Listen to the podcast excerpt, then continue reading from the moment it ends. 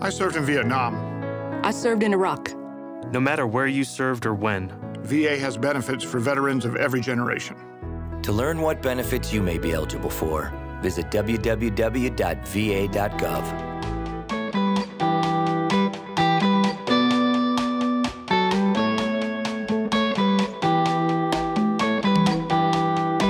Hello, everybody. Welcome to episode 45 of This Week at VA, the first episode of September.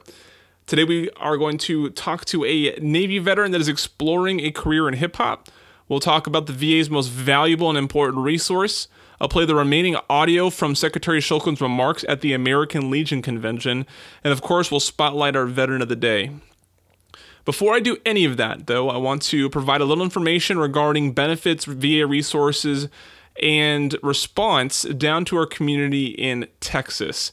First and foremost, if you're in any immediate danger, I imagine you're probably not listening to this podcast, but it's always important to note if you're important if you're in immediate danger, always call 911.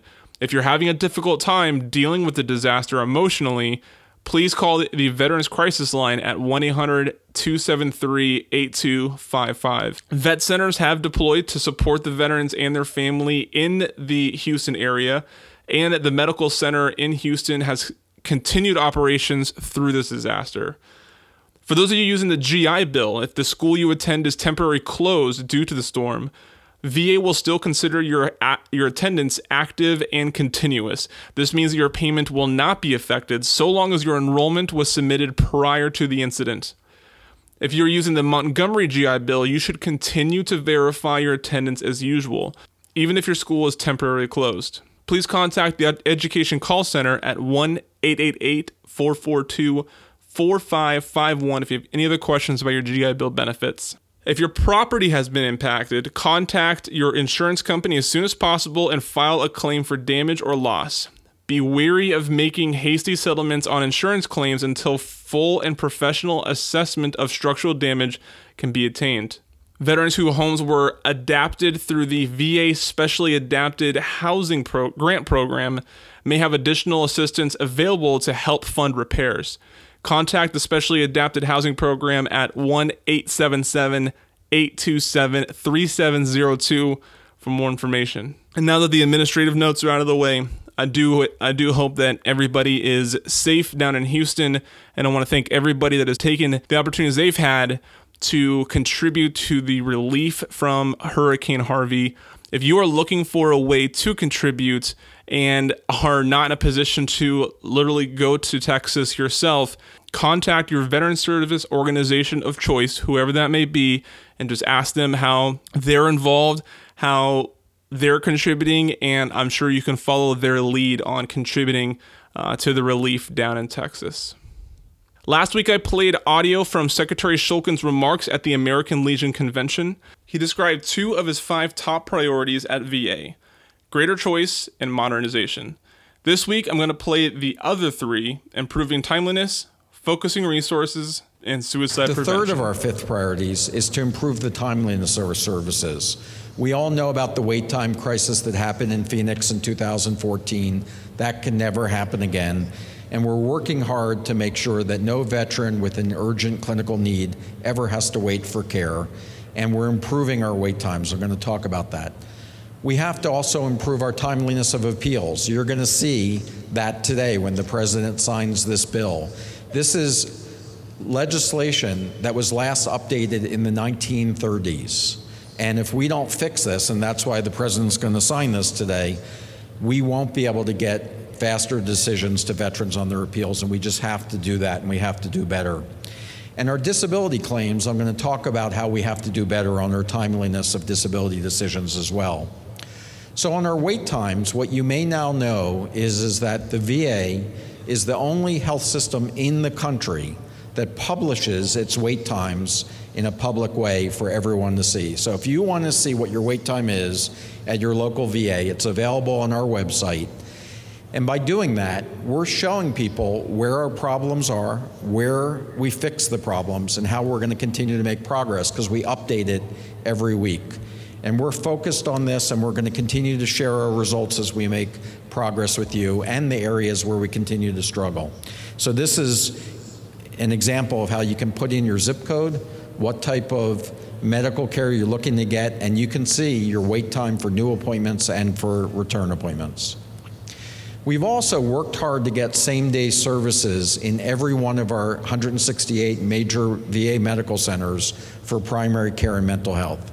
So if you have an urgent clinical need, you will get it taken care of that day in our medical centers. And we're going to be working to expand this to every one of our outpatient centers by the end of this year as well. In areas that we don't have enough healthcare professionals or the expertise, we are using telehealth. No other system in the country uses telehealth the way that the VA does. Over 700,000 veterans last year got their care through telehealth. You'll see here the President and I demonstrating new capabilities that we're introducing to allow telehealth to be available to you on your home computers, on your mobile phones, and we're continuing to push technology in a way that we believe will serve our veterans better and make care more accessible. I talked about disability claims. You may remember a couple years ago we had 611,000 disability claims that were waiting greater than 125 days for decisions. Today we're at about 90,000, and that's still too many. Next month, this September, we're going to be announcing a new way of using our disability system called a decision ready claim to get veterans a decision in 30 days or less. And so you're going to be seeing us, thank you. This is part of our commitment to you to improve the timeliness of our services. And there, there we have our decision ready claims. And appeals modernization, you can see over 400,000 appeals pending. Today, it will take a veteran, if they filed a claim, six years to get a decision. That's unacceptable. That's why you're going to see the president sign this new law today so we can fix that as well. Now, the fourth of the fifth priorities is to actually focus our resources on things that matter more for veterans, to really double down on the things that you rely on that make a difference.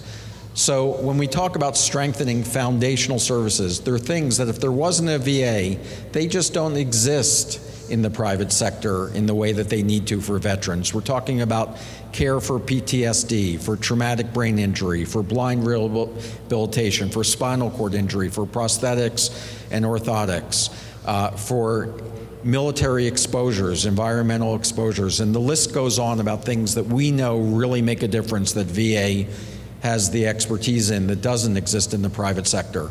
So we're actually moving more money into those programs. We're doubling down on those strategies to really build world class services across the country for things that matter to our veterans. You're also going to see we're going to work much closer with the Department of Defense. I talked about the IT systems coming together. Secretary Mattis and I have a commitment to really making sure that we're using our resources together in a way that makes sense for taxpayers, veterans, and active service members.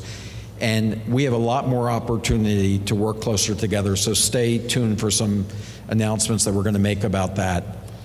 And last, we have to focus our resources by making sure we have the right people in the VA that need to be in the VA. And what I wanted to talk about was something that we've been hearing from all of you.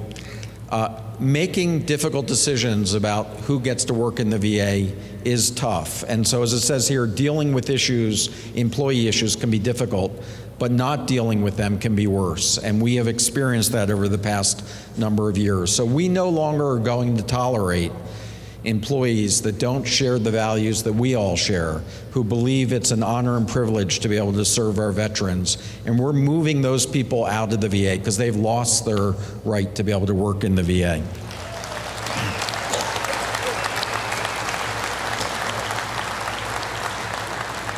Now, once again, we're committed to sharing our progress. So we publish, we're the only federal agency that publishes their disciplinary actions, who they fired, on a public website that we update every week.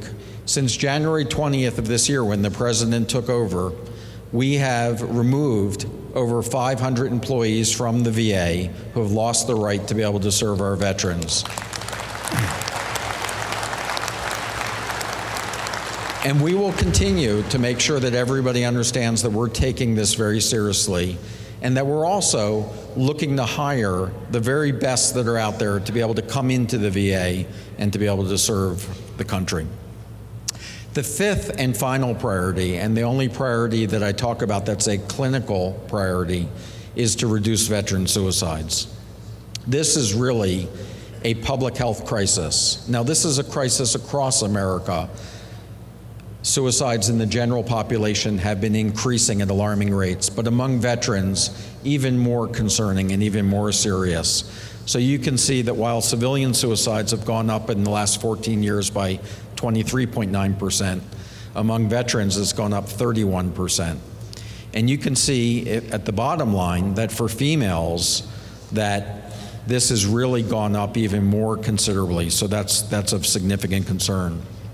Now, what we can see here is is that if veterans are connected with the right care and getting help, that it makes a difference. It saves lives. For veterans that have been seen in the VA or getting their care in the VA, while suicide rates have gone up by 5.4% over the last 14 years, for veterans that did not get their care in the VA, it went up 38.4%. And take a look for women veterans, the very bottom line. Women that were getting care in the VA actually saw a decrease of 2.4% over the last 14 years but women that were not getting care in the VA up 81.6%. So we recognize that not everybody's going to be able to get care in the VA. So we're working with community partners to make sure they understand how we can help get connected with veterans and the community. But for all of you who are out there, and if you see somebody who's isolated and needs help, please know that that's why we're here. We want you to connect them with the VA. This is really going to make a difference and save lives. We've developed new tools called predictive modeling where we can actually predict those that may be at highest risk. And we're not waiting until people take action. We're actually contacting them ahead of time and bringing them in and seeing if there's a way that we can help. And this is a tool that no one else in the country is using but VA and we're working with the Department of Defense. Our Veterans Crisis Line earlier this year, so many people were calling, we weren't getting the 30% of the calls. That's unacceptable. We've hired 280 new Veterans Crisis Line responders. We've opened up new centers across the country. Today, less than 1% of people aren't getting through. So the Veterans Crisis Line, which is open 365 days a year, 24 hours a day, is available.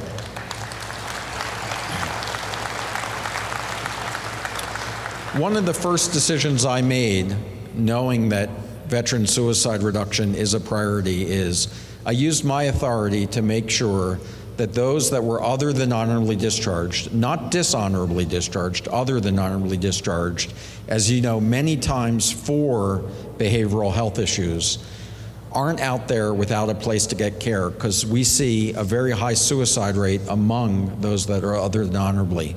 So I'm pleased to say that today the VA will provide mental health services for those that are other than honorably discharged.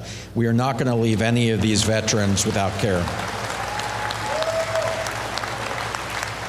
The other area that we're making great progress is reducing veteran homelessness, a 46% reduction over the last five years.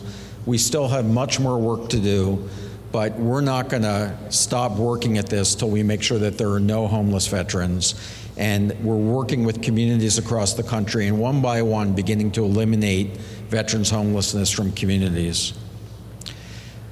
We're also working to make sure that when people leave the service that they get jobs and they get good jobs. And now I'm pleased to say that while veteran unemployment 5 years ago was above 11 percent, Today, it's 3.6% lower than the general population. And the reason is employers know that the very best employees that they can get are veterans. These are the leaders in the community, they make great employees, and they're really extremely valuable to our employers. So we have a commitment now to hire a million veterans from our employers. We've just reached above the 600,000 mark, and we'll continue to work at this to make sure every veteran has a great job. Today's feature interview is with a Navy veteran that goes by Doc Todd. He served in the Navy as a corpsman, and he is now pursuing a career in hip hop.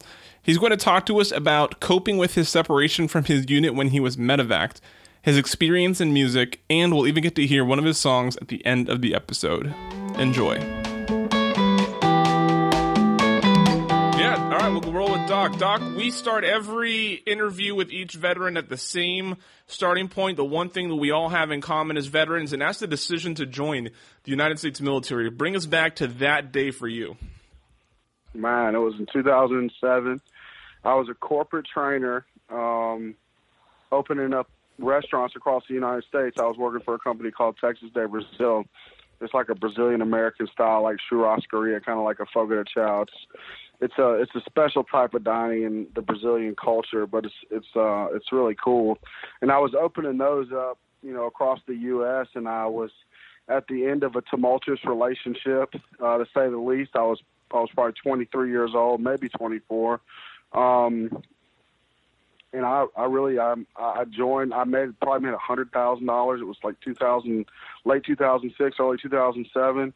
And I was like, if I don't make a change in my life now, I'm going to be, you know, waiting tables when I'm 40. Which there's nothing wrong with that, but I just didn't think that that was, you know, the path for me. I was making really, really good money, and I kind of impulsively joined the United States Navy. To be completely honest, um, it wasn't. I wasn't like someone who was spending a whole lot of time thinking about it or you know doing it for this reason or that reason. It was really about getting my life together. It was really about trying to be the best version of myself possibly be.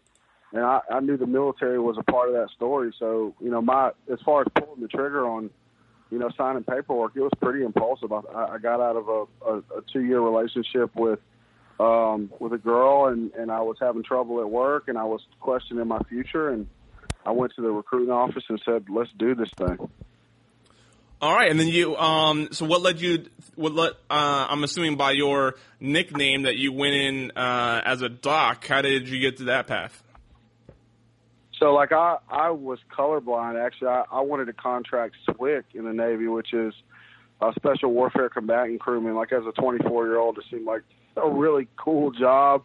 You know, fast boats, big guns. You know, drive the SEALs around um, you know, I thought it would, would be awesome. And, and during the MEPS process, I, I found out I was red green colorblind. I had no idea I was red green colorblind. Hmm.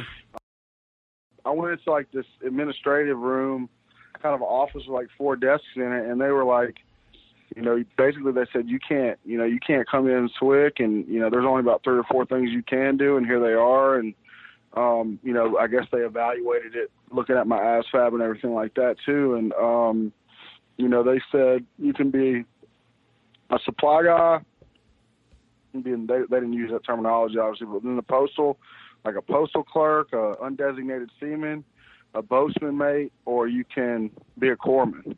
And I did well on my ASVAB, but being red green colorblind, it was they were evaluating the needs of the Navy at the time. Yeah. They were evaluating the jobs that I was eligible for. We were at a time of war, and of all the things that they presented me with, you know, the the corpsman was, you know, it was like I mean, it was like God was interjecting in my life, like it was meant to be. I mean, I was like, yes, definitely corpsman, 100%. You know, and they told they kind of talked to me briefly about the difference in blue side and green side, and you know, being with the Marines versus being in the Navy. And I was like, yes, I, I actually flipped the coin in the office, um, you know, between uh, corpsman and and supply and it actually like heads is this and tails is that. It actually landed on supply, and I, I used to do that sometimes. I would flip a coin to make a decision that was a meaningful one. Not that, that was a tough decision for me, but I just had a lot of implications in my life. Um, two very different paths, and um, you know, it landed on supply, and I was like, hell no. not, not that there's anything wrong with that, but I, but but I think that that's one of the ways that you can find out how you feel about something is you can assign it to a, a side of a coin and it'll tell you how you feel about it because you know you're going to react to the answer. And deep down you might not think you know what you want but it'll help reveal what you really want. And in that particular instance for me flipping a coin revealed what i really wanted to do out of those two options. And you know i said i want to be a doc so let's go. And uh, i signed my paperwork right there in the office. Yeah that's actually a really great point that even if that whatever your reaction is to the result of the coin will tell you what you actually won. That's actually pretty fascinating. Yeah, my buddy taught me that. Joe, uh, I forget Joe's last name. I think it's Wendell, but um, he taught me that. He was one of the bartenders at Texas de Brazil when I worked there, and he was like, if you ever want to know how you feel about something, and you've got to choose between two things, just assign one to each side of the coin, flip the coin, and you don't have to do what it says, but it'll tell you how you feel about it. So yeah. I used it in that office, and it changed my life right there. Very cool. So, is there a is there a story um, or an experience from your time in the service that you recall on often that you like sharing, or maybe something you feel is sort of the epitome of your service? Something you can share with us? Yeah, I got. A, I'll tell a funny story about one of our fallen. Um, uh, Lance Corporal Charles S. Sharp. He was my roommate. He was killed in action in uh, Afghanistan on July second, two thousand and nine. Uh, he was shot uh, in the neck with um, a seven six two um, no exit wound, um, and um, you know we were we were setting up in Dwyer um, to to go into theater because they had dropped leaflets in Dwyer's like this Air Force or helicopter base or whatever. It's like a big giant sand dust palace in Afghanistan somewhere where they launch a bunch of helicopters and aircraft off from there to kind of go deeper into you know places of theater and we we're all kind of staged there you know, playing spades, playing dominoes, like waiting to get on our wave. Because I mean, we were part of the largest helo-borne insertion of Marines into enemy territory since Vietnam. So it was, you know, a big deal. It was, it was a big air insertion, and we're getting staged up in Dwyer. I think we were there for four or five days. I don't really remember exactly. And we met, you know, our terps there, our interpreters there, and um, you know, we're all playing cards, kind of smoking and joking, and we're out um, playing dominoes behind. Um, the tent or the bay or whatever you want to call it. I forget it now these days, but uh, we're sitting on these picnic tables, and um, this this um, this guy Sharp says to one of our interpreters that we just met. Guy, the interpreter's tatted up. He's wearing like a tank top or something underneath, like his gear. And um, Sharp goes, "Where are you from?" Like really, really slow and the guy didn't answer. And he did it again. Where are you from? And he kept doing it over and over again. And the guy goes, L.A., dude. and I mean, he and I'm trying to because it's 2017, so like I can't tell the story how I really want to. Yeah. Like I really want to tell the story because Char was a great guy, but he was like, "Where are you from?" and he did it like like eight or nine times. The guy let him do it. It was hilarious. And then finally, he was like, "L.A., dude." it was great. It was classic. Um, and there's a lot of funny stories from Sharp. Man, he was a he was a trip. Um, but but we were a really close group of guys, and um, that's one that sticks out to me. Right before we were going into, you know, essentially within an hour of us landing in our AO, we were, you know, we were kicked off a nine hour firefight. And, you know, probably within 24 to 48 hours of that moment, you know, Sharp was dead within two days of that, wow. that story. And it was just the last thing I remember about him, you know? Yeah. Tell us, uh, so wait, you, so you enlisted in 20, 27, 2007, is that right? Yeah, 2007, yeah. Yeah, and, uh, so what, uh, what year did you transition out? Well, I did. So I was I, I kind of a unique story. I came in. There was a contract called a National Call Service contract when I was joining. You know, we are in the heat of the war in Iraq and and gearing up. You know, our operations in Afghanistan. They needed bodies, and you know, I I, I didn't know how I'd feel about the military. Look, I'm just going to be completely honest with you. I, I didn't know, so I, I wanted to sign the shortest active duty contract possible. I knew I needed to turn my life around. Didn't know if I'd love the military. Knew I wanted to help and support what we were doing, but also wanted to give myself some options. I thought that, you know, for me, it was mostly about the discipline. It was mostly about shifting the direction of my life. It was mostly about supporting, you know, America and what we're doing. And, you know, I, I left some room to think like, hey, I could really, really hate this, um, but I'm going to do it anyway. And, um, you know, I think that's I think that in and of itself, and this is a tangent comment, is is probably like what courage is all about. Because I, I thought there was a real possibility I would really really hate the military, because I'm more of a like artistic person. I like to do things my own way. I'm not like all about you know, authority and discipline and structure. I'm kind of a free spirit. I'm kind of like, you know, but I knew I needed to do it. So I signed the shortest possible contract I could. It was 18 months of active duty. Now I signed a nine month extension. So it was essentially a contract that they designed at higher levels for people to come in to the military, go through their training commands, and pump once and get out. Hmm. It's exactly it's exactly what I did. Now I signed a nine month extension. I been I ended up being on active duty almost three years. It was just under three years, and I went in. I did all my training commands. I did a TAD over at DevGru for three months.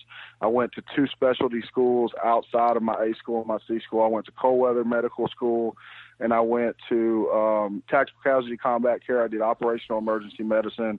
I did a lot of really awesome stuff. Like my three year career on active duty was like filled with significant stuff, and then it was filled with a really significant deployment. So, and that was to Afghanistan in 2009. I EASed when I got back, and it was like uh, December of 2009. I EAS, but I took terminal leave, like I would have got out. Yeah, yeah. In 2000 in in the 2010. So it was like about two and a half, two and three quarter years on active duty. Then I did another three and a half years or whatever, three years and some change to make a total of six as a drilling reservist. And then the last two years of my contract, I was on IRR. Gotcha. Gotcha. Okay. Um, I don't know if that makes sense, but that was what I came in under. I don't even know if they have those contracts anymore, but they had them in they had them in 07. Yeah, I, I found the longest longest allowable extension. When I was on active duty, I signed the longest allowable extension that they had, which was, I believe, nine months. Now, I tried to cross over and become to a four year contract. There were a lot of people crossing over to four year contracts that were on NCS, and it changed the component of their reserve contract. So when I was in, by the time I got to where I wanted to cross over, cross deck, or whatever they were calling it, it wasn't an option that was available for corpsmen anymore because the numbers of corpsmen in the reserves were low and the numbers of corpsmen on active duty were really high. Oh, interesting. So they didn't let, they didn't let me do it. That was like one of those military things. But I tried to I tried to stay in even longer, um, but but was unable to. Yeah. Okay. Um, so how how do you how did you feel about your transition? Um, there was uh, you know, you can answer this however you feel comfortable, but you know, a lot of veterans when they transition out in their first year or two, they face some sort of uh, emotional challenge or emotional crisis. Is that something that you experienced? I did, man. I was torn up. Yeah, I, I did, but it wasn't like the it wasn't like the typical like PTSD type stuff that you hear about. Like there's a lot of guys like we've had three guys from my unit that have uh not even it's way more than three. It's probably closer to ten if you look at it at the battalion level. We had we had 14 guys killed in action. We had a, an unbelievable amount of Purple Hearts. I don't remember the number. It was crazy. It was a, it was a super kinetic deployment, um, very violent. I mean, it was uh, up until that point in Afghanistan, it was the most violent operation that had taken place in Afghanistan. We set up before for Marja. It was like right before Marja, so we like teed up the southern Afghanistan for the folks that came in behind us, and um, you know that that's that's that's how it was. So it was significant. I had issues, but it wasn't from the fighting. Like to me, I mean, maybe it was, and I just don't know it because we were. I was in a ton of firefights. I, I saw IED blasts like crazy.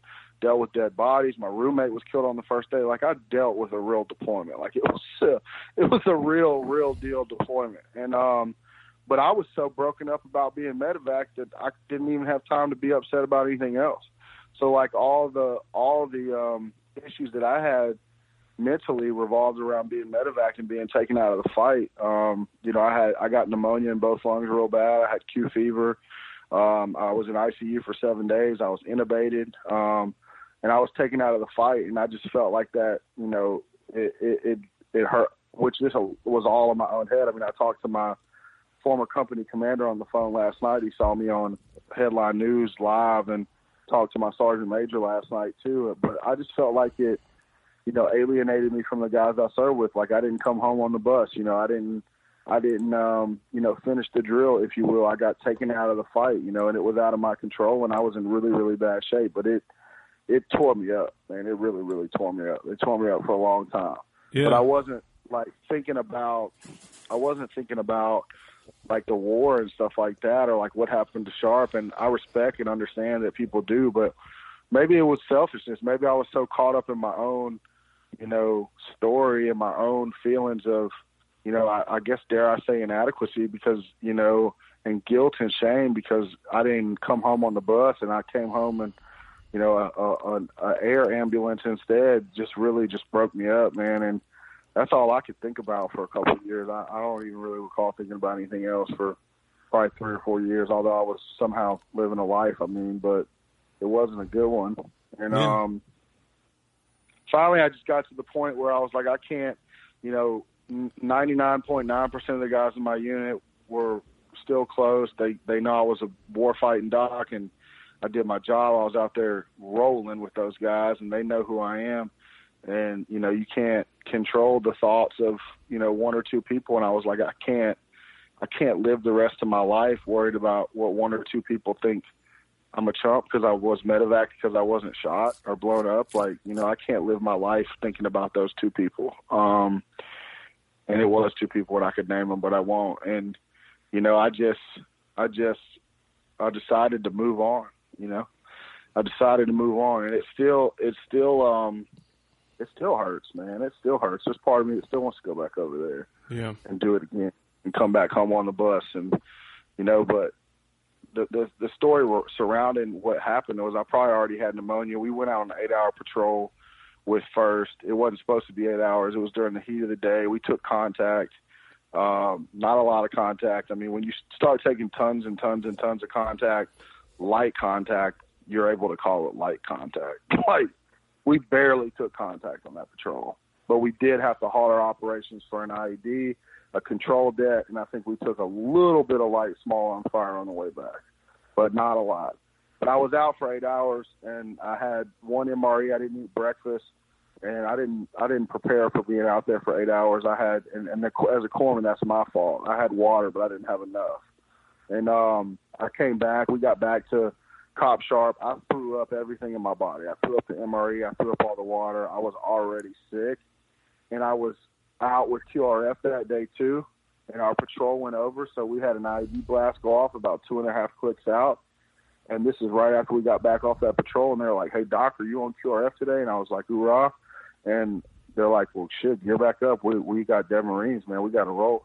And um, I put my gear back on. We hightailed it out two and a half more clicks.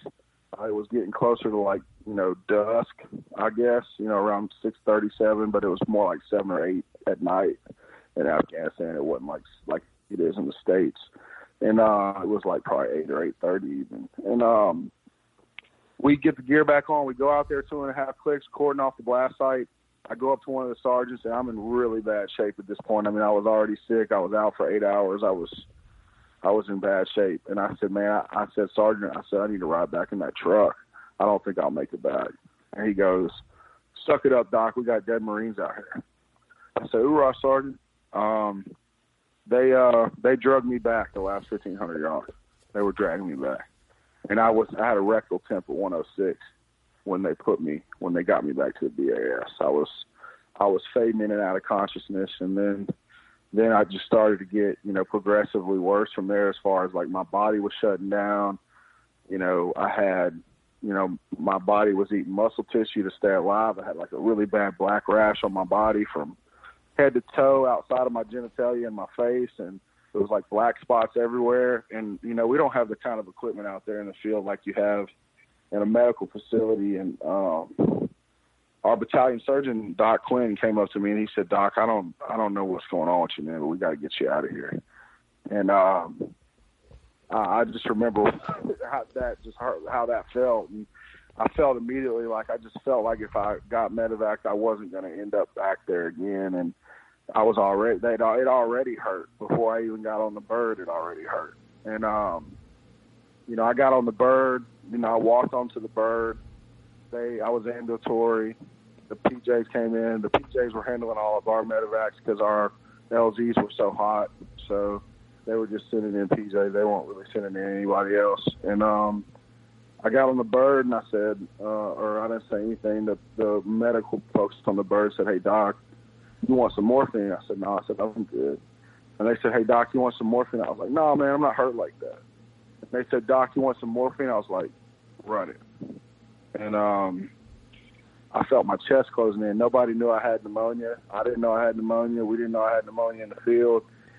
People on the bird didn't know I had pneumonia. Well, when you have pneumonia in both lungs and they give you a respiratory depressant like morphine, that's not good. Yeah. And it's and as in as bad a shape that I was in, I literally felt my chest closing closing up. So I was in worse shape after I left than I was when I got on the, the, the darn thing.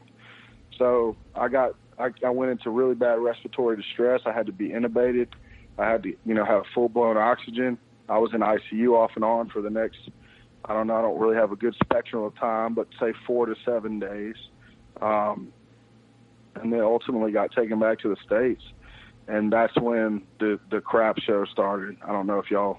I'm gonna try to say no cuss words on this podcast. but, but we appreciate it. uh, yeah, but that's when the um, that's when it got hard for me because I mean my guys were still over there fighting, and I'm in Bastion Hospital, Ba- Bagram Hospital, Germany Hospital, Germany, and Landstuhl. I'm in, you know, get medevac back to Andrews, you know, and then I go to Portsmouth Naval Hospital, and then I, I start getting better, you know, and I and I'm like better, you know, like probably 40 days after that, but I'm back in the United States, and my guys are still over there fighting, and it just destroyed me, man. If I'm being Yeah. 100 percent honest, it's really destroyed me. Um, but that was that was four or five years of, you know, having issues with that, and then having secondary issues with that what what thinking about that 24/7 was doing to my life. And I just you know I just said you know enough. Like I can't you know there's nothing I can do to to to change that. There's nothing I can do to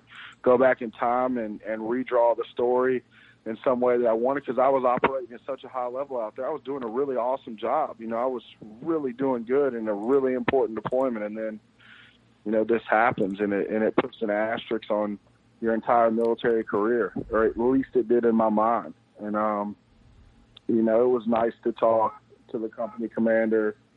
You know, last night. Of course, now he's a battalion commander, and it, it's been nice to get this story out because I think there's a lot more people like went through something like I went through than I originally thought. Like I originally thought, like I was kind of all alone. You know. Yeah. So uh, let's uh, let's use that as a segue into your music. You're a hip hop artist. You've uh, that's how I got introduced to you. I saw coverage on uh, on NPR and a couple other uh, outlets on um, on combat medicine and, and uh, other music that you've done. To, have you always been an artist, or is that something? Is that a, um, something you started after you got out? No, always. I mean, well, always. Not since I was like, you know, like really young, but like since probably 14 or 15. And I was like the kid growing up, like playing guitar in the mirror, like playing like heavy metal, like Black Sabbath and like Metallica and Pantera and stuff like that. Wishing I could be one of those guys. And you know, that's like that was like kind of my dream growing up. You know, some people want to be like football stars and all that. I I always wanted to, you know, entertain people with music. You know, and I played sports growing up too, but um you know, I, I've always done it. I played in heavy metal bands and rock alternative bands from the time I was probably 13 or 14 until the time I was 22, um, 23, and, and I did hip hop as for fun in that time frame. Like I was just kind of like the heavy metal guitarist that could rap, so it was like kind of a joke. You know, I would always like freestyle and do flows in high school, but you know, I'd be playing death metal on like Friday nights. You know, so it was kind of it was kind of funny. But um, you know, I got real serious about hip hop when I got in the service because I met some other guys from Detroit that you know were into hip hop, and I was kind of changing my my tastes were changing musically. I was less and less interested in playing heavy heavy metal, and more and more interested in expressing myself, you know, through the written word and vocally artists. So, um, you know, the transition was natural. Um, you know, and and I just I, I, I always had the kind of the ability, and I grew up in a rough part of Memphis, um, and I just you know the tra- so I met those guys from Detroit, and we made an album while I was on active duty. So we, we created like a little hip hop group called Last Round, and we made an album called United. It's like it was the anthem of two eight, man. Like everybody in two eight was bumping that album United, like especially in Echo Company. Um, and we were talking about more pre-deployment stuff mostly. We had some salt dogs in our unit that maybe had come from other units and had seen some real action in Iraq.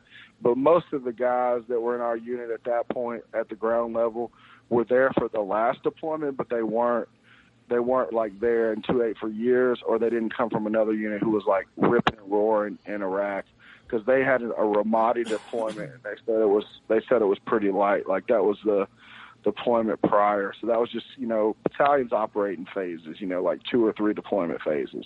And the the 09 deployment to Afghanistan, I would say would be like the middle of a three deployment phase for 2-8.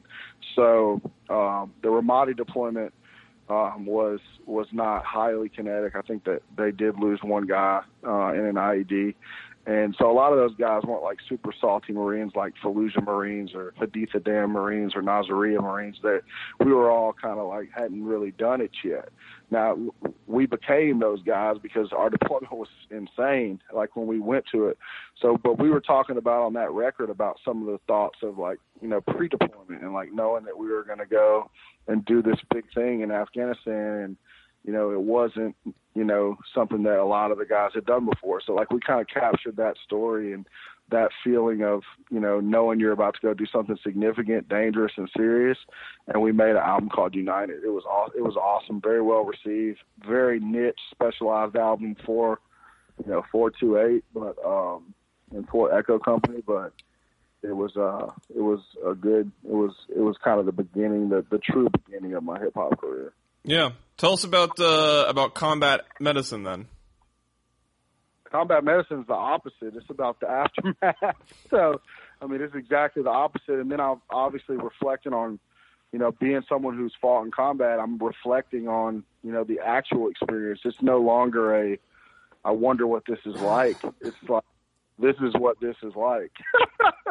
so there's so much stuff on combat medicine that's about our deployment to Afghanistan and about firefights and about losing friends and about you know day to day life in Afghanistan and and a lot of it about the transition as well because now I'm a veteran so a lot of it's about you know how to how to how to get yourself back together mentally just a lot giving voice to the things that you know trigger pullers experience I mean like it's I mean that's what it's designed to do that's what it's about and it's about the transition it's about mental health and you know it's about addiction it's about trauma it's about violence um you know, it's it's about war. It's about all those things. Yeah. The uh, the the the lead single off that album is uh, "Not Alone." Is that right? Yep, yeah, and that features a guy who was in the service too. Binks was, I don't think he ever deployed. I don't know uh, his story. I don't want to speak on his military story, but uh, I know he was he worked on Chinook helicopters in the army. He was in for four years, um, so he was in also. Yeah. If you send if you send me the the file of that show, we can we can uh, play it at the end of the episode. You down for that? Yeah, absolutely. I'll get you a file over. Cool.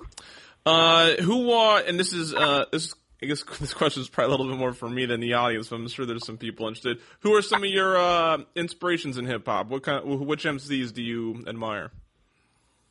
Um, my favorite right now is J. Cole. Um, I love J. Cole. I like Lupe Fiasco a lot, you know, in that 2007 to like 2011 range. I think he got a little spacey later uh, in his career, and you know, I always I always joke, you know, it's no disrespect, but like if you're telling an inside joke that only you know the answer to, that's not intellect, that's lack of clarity. Right. Um, but like there was there was a time there was a time in his career where he was really really crafty really, really intelligent and on just a whole nother level lyrically than everybody else. And then sure. he got a little bit too, he got too in his own head, I think, um, or people gassed him up too much, but and he kind of got spacey. But I love J. Cole. Um, I really, really like um, Hopsin, which most people aren't going to know who Hopsin is. I'm familiar um, with Hopsin. Yeah, he's he's kind of preachy and angry, but man, he's good, and yeah. he's somebody that a lot of people don't know about.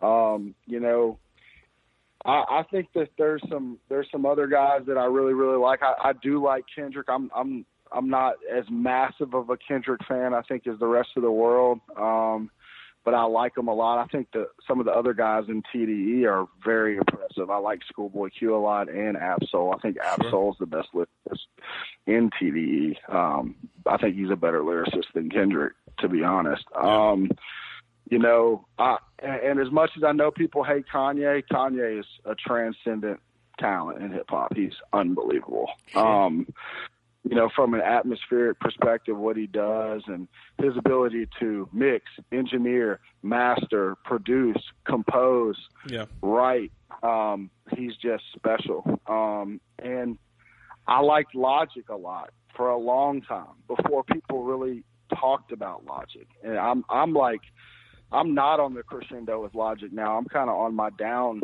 my downfall with Logic. Like I'm kind of like liking him less, right? Um, than I used to. There's a guy named Locksmith that I like a lot. I don't know if you've heard of Locksmith. Um, King Los, um, you know, really like those guys, and I like Philly Freeway a ton. And um, but but my biggest, my number one, Big Sean, I think is underrated. Um, but like my number one, the king to me, the king of the throne is J Cole to me. Very well. Uh, Doc, what's a skill set, talent, discipline, whatever you want to call it, that you learned from the military that you think is contributing to your success in music? I think what I mean, I, if you're asking kind of the biggest contributing factor to my success in music that comes from the military, I would say that, you know, I would say it's my story. Um, you know, I have I have even a unique story in the military, and I have a, and I'm kind of wired uniquely from as a human perspective, like my spirit and like the way that I the way that I see things and my lens, and then to be given such a unique and and powerful military experience in such a short period of time is is what impacts my career because I mean lyrically it shapes it shapes completely what I did on combat medicine.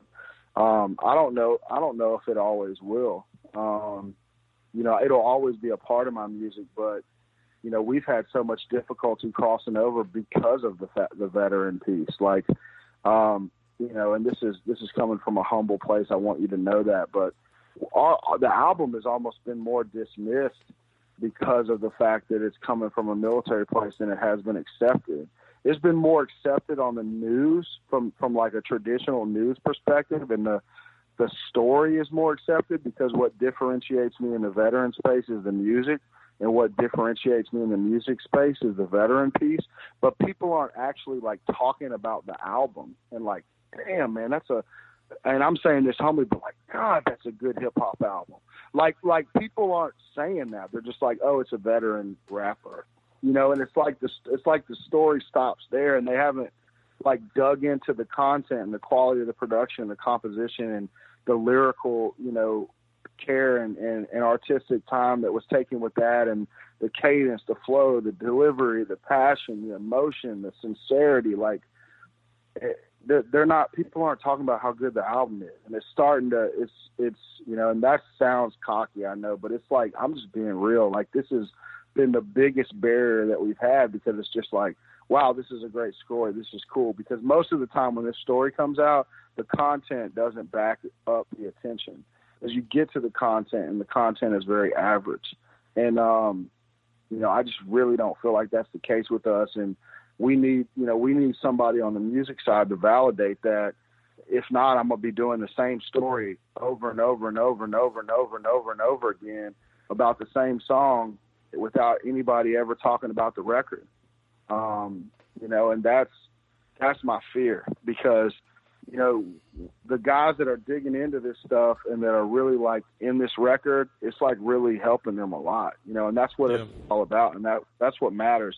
But if we don't get crossover on the music side like i'm done. Like i can't continue to i spent forty thousand dollars uh promoting marketing and creating this project and we have a documentary coming out too and i've spent that money out of my own pocket I never claimed PTSD disability with the VA. I'm not on I'm not on PTSD disability with the VA. I have 10% service connection for my back.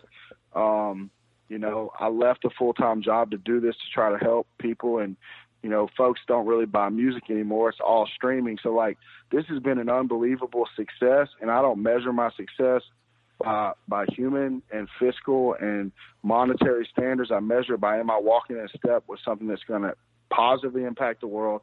Do I think that I'm you know, being a good a good man of God, a good man of character. I think those are the things that matter. And my aunt reminded me of that yesterday. But but point blank period, this is burning a hole in my pocket unbelievably, like just massive loss of money. Yeah. And um and and I haven't there there seems to be no end in sight. It's and it's not for lack of attention or lack of press. It's just it's just not generating any money. And um it's generating a lot of welfare and it's not generating any money. And I think until we get a real musical endorsement, until somebody on the music side comes out and says, "Man, this is a real album. This is not just some cute veteran story. Like this guy's a real hip hop artist." And until we get that, and, until that happens, you know, it's it's not it's not gonna it's not gonna be what it has the potential to be because I had um I had to take a full time job two days ago. Um, and I mean, I've been working full time on this, you know, and, and trying to pour in my heart and soul and everything I have into it. And, um, it's just not financially sustainable. And, I, and we have a great idea for the next project and we know that it's helping people. And, you know, I'm just being honest. I'm just trying to be real.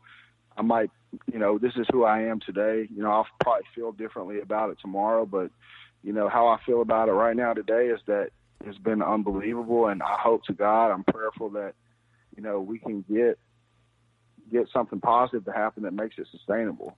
Yeah. Does that make sense? Absolutely.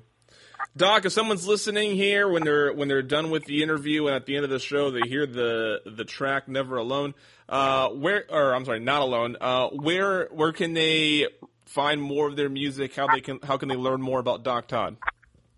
Yeah, so they can. We've got a website called uh, therealdoctodd.com. Um, and then we're we're also at the real Doc Todd across all social channels. That's Twitter, Facebook, IG, um, and then you know we're on Spotify, we're on Apple Music, we're on you know Deezer, we're on Tidal. So anywhere where you get your music, you can find Combat Medicine. I'm I'm going to down to Nashville this week to record um, a mixtape called Mirrors in the Attic, and um, we've got a really really excellent you know excellent concept lined up for a second album, if we can, you know, find a way to get it done. I've had, you know, some initial talks with uh, one record label in particular that I'll leave unnamed, and, and we've had um, some other some other talks with some possible individuals who are interested in us and, and maybe helping back us financially. So, you know, hopefully those things happen. Um, and, and, you know, we're, we're going to continue to fight. We've been fighting like crazy and,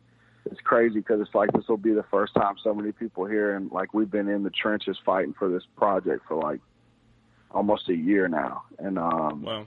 you know we're we're just now it wasn't released until June, but we've been working hard on this thing for a long, long time, and um, you know we we're just we're just prayerful. I guess that's the best I could say. All right. Doc Todd, thank you so much for joining me. It was a, it was a pleasure talking to you about your service and your your music. And uh, I used to do a podcast on hip hop. I used to do a podcast. Uh, a, my one of my first podcasts was veteran focused, and I talked to a lot of uh, uh, music artists in the veteran community. So I've seen the wide spectrum of it. and I really uh, admire what you're doing, and, and I hope to see more from you in the future. Yeah, I appreciate that, man. I really appreciate your time.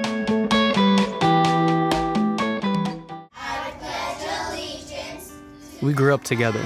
We believed in something bigger than ourselves.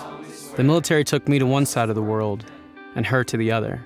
And even though she was always the strong one, when we caught up years later, I found out she had fallen on some hard times.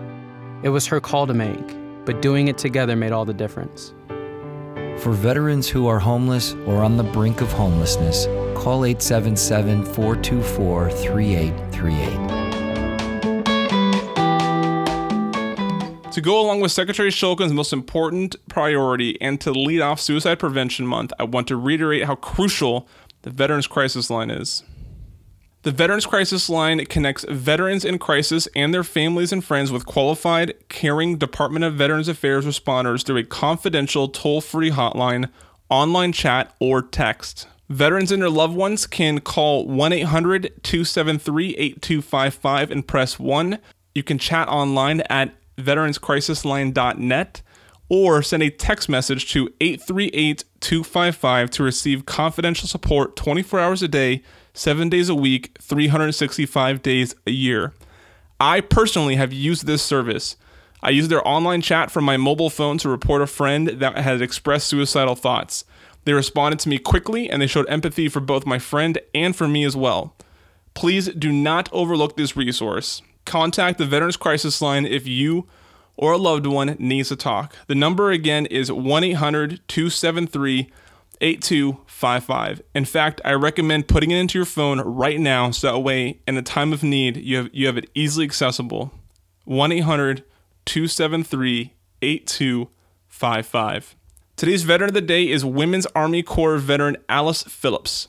Alice enlisted in the Army when she was 21 years old. In an interview with the Veterans History Project, she fondly remembers her time in the military and how it shaped her. She joined the Army because she wanted an education in the medical field, particularly as a lab technician. Alice passed away on April 5, 2015. We honor her service. That wraps up episode 46. Thank you so much for taking the time to listen. Follow us on Twitter at DEPT Vet Affairs for more stories from our community. As I mentioned earlier, we're going to end the episode with a song from our featured guest, Doc Todd. The track is called Not Alone. I hope you enjoy it and hope to see you all next week. I'm Timothy Lawson, signing off.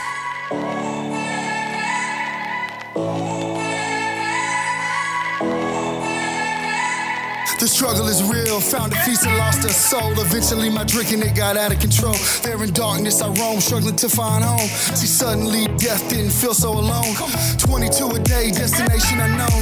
It could have been avoided if you picked up the phone, but now you're gone. So I guess all we get is the tone. Nothing but bone weeds, overgrown, pushing up stones. I've triumphed over enemies, co-created broke out facilities that tried to put an end to me. R.I.P. I'd rather grind in tranquility. Authentic tendency, embrace my ability. Yeah. Oh, I try so hard to have faith. Amen. I bow my head and I pray. Lord, please lend me the strength to carry on and keep standing. Stand up. How this life so demanding. So much pain, I need plenty. I heard each time I way. Tell 'em, man. But with you, I'm not alone.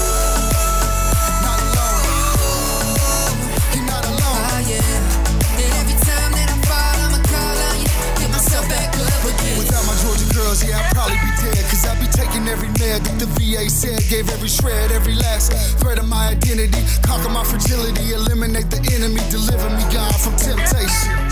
Tell me that this life is just a matrix. Need a facelift, back to basics. Vision Lasix. I only feel alive when I hear the bass kick. Oh, I try so hard to have faith. I bow my head and I pray. Lord, please let me the strength Yeah. to carry on and keep standing. Stand up. How this life so demanding. Yeah. So much pain, I need plenty. Yeah. I heard each time my way.